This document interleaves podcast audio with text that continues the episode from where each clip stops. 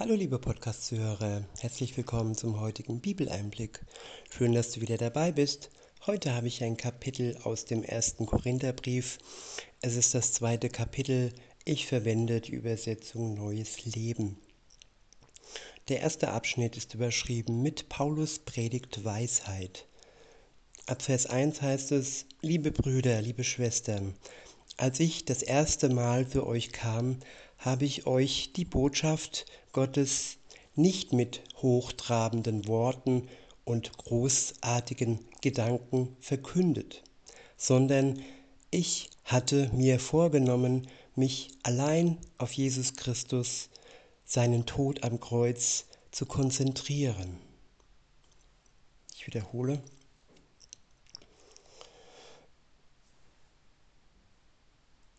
Als ich das erste Mal zu euch kam, habe ich euch die Botschaft Gottes nicht mit hochtrabenden Worten und großartigen Gedanken verkündet.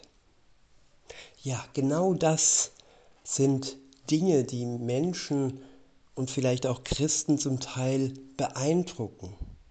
Hochtrabende Worte, großartige Gedanken. Viele schwärmen von Predigern, ja, von, von Menschen, die äh, ihnen das Wort Gottes mit hochtragenden, hochtrabenden Worten und großartigen Gedanken weitergeben. Aber ist das wirklich sinnvoll, wenn wir uns auf diese hochtrabenden Worte und die großartigen Gedanken fixieren und nicht den Geist Gottes als, als ähm, Übersetzer als Erklärer wirken lassen in uns.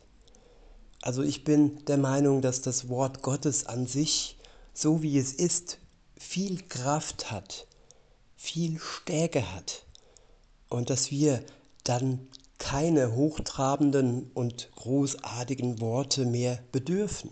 Wir haben alles, was nötig ist. Und wenn ein Prediger sich so verhält, wie es Paulus hier beschrieben hat, dann ist es im Sinne Gottes. Denn weiter heißt es in Vers 2, sondern ich habe mir vorgenommen, mich allein auf Jesus Christus und seinen Tod am Kreuz zu konzentrieren.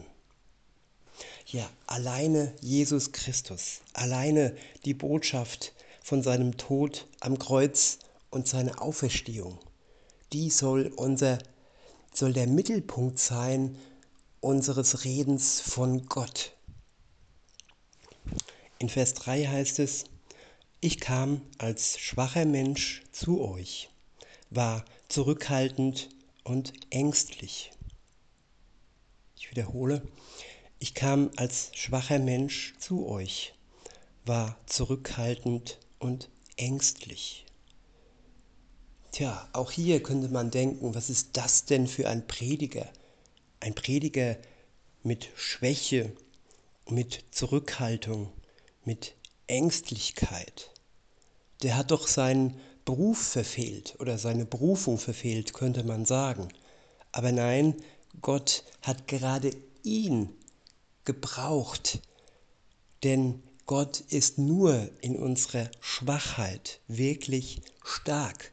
Wenn wir unsere menschlichen Vorzüge, unsere hochtrabenden Worte und unsere tollen Gedanken in den Vordergrund stellen, dann kann Gott nicht in uns wirken. Das können wir nur, wenn wir uns ihm in unserer Schwachheit nähern. Unser Gefäß komplett leer ist und gefüllt werden kann durch seinen Geist, durch seine Liebe. Nur dann ist es wirklich ja, effektiv, dass wir uns mit dem Wort Gottes auseinandersetzen und äh, es ja, in die Welt tragen.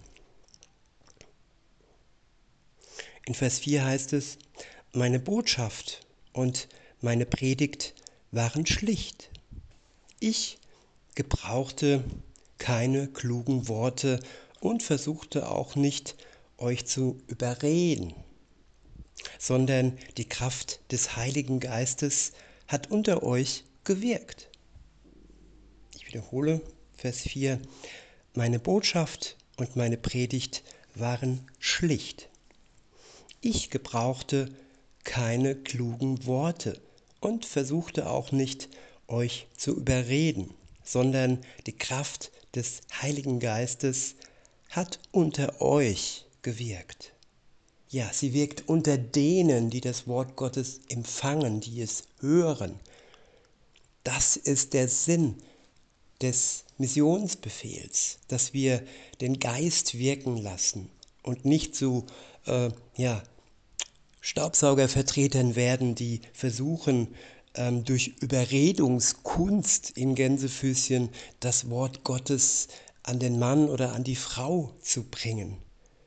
Ja, keine klugen Worte sind nötig. Ja, ich habe kein Abi, ich habe keinen Realschulabschluss und ab dem zweiten Lehrjahr hatte ich auch nicht mehr die Muße, wirklich zu lernen, weil mich die Liebe damals gepackt hat. Und äh, insofern bin ich kein äh, Professor oder Theologe oder ja, damals sagte man äh, Pharisäer vielleicht oder Gelehrter. Nein, ich bin einfach ein schwacher Mann und ich rühme mich meiner Schwäche. Denn nur meine Schwäche macht es möglich, dass Gott in mir durch seinen Geist wirken kann. Und das wünsche ich mir auch für euch, dass ihr ja euch gewiss seid, dass ihr nicht erst äh, drei Jahre oder fünf Jahre eine theologische Ausbildung machen müsst, um vor Gott anerkannt zu sein. Weiter heißt es in Vers 5, so verhielt ich mich, damit ihr auf die Kraft Gottes vertraut und nicht auf menschliche Weisheit. Ich wiederhole, so verhielt ich mich, damit ihr auf die Kraft Gottes vertraut und nicht auf menschliche Weisheit. Ja, Gott und seine Kraft kann schnell an, an den Rand treten, wenn wir tolle Prediger vor uns haben. Wir haben das, was wir sehen und Gott, der noch nicht ja wirklich ähm, leibhaftig bei uns ist. Erst wenn Jesus wiederkommt, ist er es dann, wenn er die Seinen zu sich holt, zieht. Und jetzt ist er, kann er in unserem Herzen wohnen in, in unserem Tempel des Heiligen Geistes wohnen, wenn wir das zulassen. Wir sollen keine Konsumenten und äh, Menschen sein, die sich unterhalten lassen, die sich beeindrucken lassen von den ähm, klugen Worten von Predigern. Nein, Eindruck alleine soll der Geist und das Wort Gottes in uns hinterlassen. In Vers 5 heißt es, beziehungsweise in Vers 6, wenn ich es jedoch mit Menschen, die im Glauben gewachsen sind, zu tun habe, verwende ich Worte der Weisheit. Doch ich meine nicht, ich meine nicht jene Weisheit, die in der Welt oder bei den Mächtigen dieser Welt etwas gilt welche ohnehin untergehen werden. Ich wiederhole, wenn ich es jedoch mit Menschen, die im Glauben gewachsen sind, zu tun habe, verwende ich Worte der Weisheit. Doch ich meine nicht jene Weisheit, die in der Welt oder bei den Mächtigen dieser Welt etwas gilt, welche ohnehin untergehen werden. Ja, die Weisheit, die man ja, im Abitur, in der Schule lernen kann, in der Ausbildung lernen kann. Die Weisheit, die man in Lehrgängen lernen kann. Weisheit, auch wenn man viel davon hat, die am Ende nichts bedeutet, weil sie zusammen mit all denen, die sie uns vermitteln, all den Mächtigen, all den Lehrern in Gänsefüßchen, ja, sie wird untergehen. Und alleine das Wort Gottes wird bestehen bleiben. Glaube, Liebe und Hoffnung. All dies bewirkt das Wort Gottes und all dies wird in die Ewigkeit hinüber reichen. Nicht unser weltliches Wissen, unsere weltliche Weisheit. In Vers 7 heißt es, nein, die Weisheit, von der wir sprechen, ist die Weisheit Gottes. Sie war in früheren Zeiten verborgen, obwohl Gott sie schon vor Erschaffung der Welt zu unserem Segen bestimmt hat. Ja, für viele ist diese Weisheit auch heute noch verborgen, weil sie sie nicht zulassen, weil sie ihr Herz nicht öffnen für das Wort Gottes, weil das Wort Gottes für sie nur eine Sammlung von vielen Sprüchen ist. Und davon gibt es, so denken sie, viele Bücher, Sprüchebücher. Nein, es sind keine Sprüche, es sind Worte Gottes, es sind Liebesworte, es sind lebendige Worte. Das unterscheidet sie von all den anderen sogenannten Weisheits- und Lebenshilfebüchern. In Vers 8 heißt es, doch die Mächtigen dieser Welt haben sie nicht verstanden, denn hätten sie das getan, dann hätten sie den Herrn der Herrlichkeit niemals gekreuzigt. Aber es ist passiert, wie es in der Schrift heißt, kein Auge hat je gesehen, kein Ohr je gehört und kein Verstand je erdacht, was Gott für diejenigen bereithält, die ihn lieben.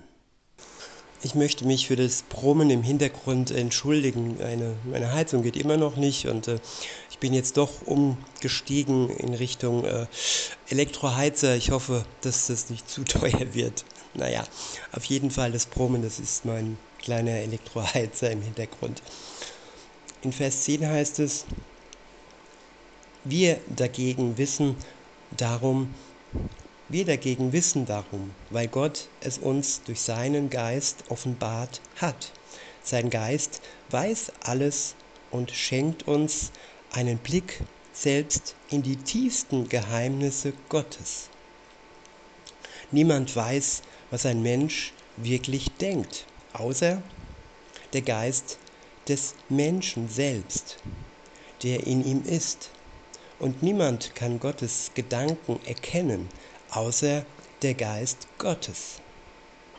Ja, der Geist, der menschliche Geist und der Geist Gottes, er alleine kann das, was hinter ihm steckt, erkennen, beschreiben. Unser Geist und selbst und ja, die sogenannten Geisteskrankheiten, ja, sie beschreiben unser Verletzten, unseren verletzten Geist, unsere verletzte Seele. Und ja, unser Geist ist im Vergleich zum Geist Gottes klein und schwach. Und ähm, ja, insofern, wenn wir uns dem Geist Gottes öffnen, dann wird auch unser Geist heil werden durch die Kraft und die Heilung Gottes, die dann in uns durch den Geist wirkt und sich gut auf unseren Geist äh, überträgt. In Vers 12 heißt es, und Gott hat uns nicht den Geist dieser Welt gegeben, sondern seinen Geist, damit wir das begreifen können, was Gott uns geschenkt hat. Um euch dies zu sagen, verkünden wir nicht Worte menschlicher Weisheit, sondern Worte die der Geist uns gibt. Und wir deuten geistliche Dinge für Menschen, die sich vom Geist leiten lassen. Ja, geistige Dinge für Menschen, die sich vom Geist leiten lassen. Das ist ein Merkzeichen von Spaltung. Wer nicht auf unsere Worte hören, die wir vom Geist Gottes bekommen haben, ja, der lässt sich selbst nicht vom Geist Gottes leiten. Und da müssen wir auch nicht versuchen, ihn zu überzeugen. Wir können ihn nicht überzeugen. Es ist nur der Geist selbst, der die Menschen überzeugen kann. Wir können nur versuchen, sie auf den richtigen Weg zu bringen. Aber wenn Hochmut und Arroganz ihnen im Weg steht, dann ja, kann nur Gott, so wie er es bei Saulus tat, als er ihn zum Paulus machte, da rein mit seinem Licht gehen und das Ganze klären und eine Veränderung hervorrufen.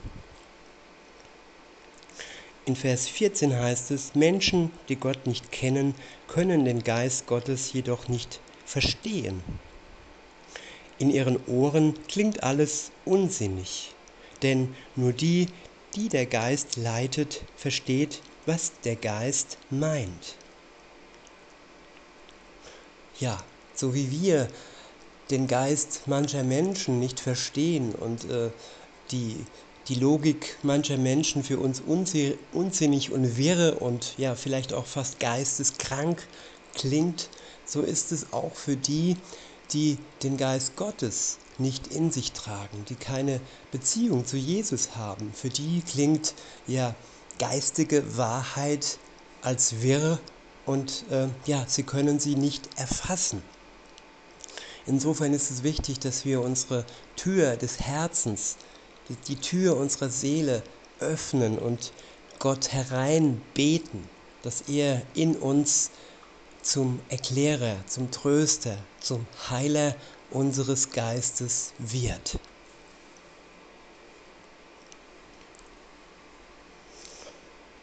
Ich wiederhole Vers 14 und fahre fort. Menschen, die Gott nicht kennen, können den Geist Gottes jedoch nicht verstehen. In ihren Ohren klingt alles unsinnig, denn nur die, die der Geist leitet, verstehen, was der Geist meint. Vom Geist geleitet beurteilen wir alles, unterstehen aber noch dem Urteil anderer. Ich wiederhole, vom Geist geleitet beurteilen wir alles, unterstehen aber nicht, sorry, nicht, ich dachte schon, da stimmt was nicht, unterstehen aber nicht dem Urteil anderer. Jetzt zum wahrlich zweiten Mal, weil das erste Mal habe ich den Sinn komplett verdreht. In Vers 15 heißt es, vom Geist geleitet beurteilen wir alles, unterstehen aber nicht dem Urteil anderer. Ja, das Urteil anderer kann gnadenlos, hart, brutal sein wenn wir nicht uns vom Geist Gottes leiten lassen und durch ihn erkennen, was wirklich und wahrhaftig wahr ist. So wurden vor kurzem noch viele diffamiert, diffamiert und schlecht gemacht, fast zum, zum wahrhaftigen Virus, Krankheit, zum, zum Abschaum gemacht, nur weil sie eine bestimmte Substanz nicht in sich aufgenommen haben. Sie wurden verurteilt. Sie wurden fast verbal gesteinigt. Und ja, das war eine wahrhaft schwere Zeit und wir wissen nicht, ob sie sich nicht noch einmal wiederholen wird. Aber was wir wissen können, das ist, wenn wir vom Geist geleitet sind, dann sind all diese Urteile und Verurteilungen anderer uns gegenüber schwach und wir können ihnen widerstehen. Der letzte Vers lautet, das Vers 16, denn es heißt, wer kann wissen, was der Herr denkt? Wer kann sein Ratgeber sein? Wir aber denken im Sinne von Christus. Ja, im Sinne vom Christus, von Christus denken und leben. Das soll unser Ziel sein. Und das bringt uns dann wiederum auch zum Ziel Jesus Christus am Tag seiner Wiederkunft. Dann wird er uns zu sich ziehen. In diesem Sinne wünsche ich euch noch einen schönen Tag und sage bis denne.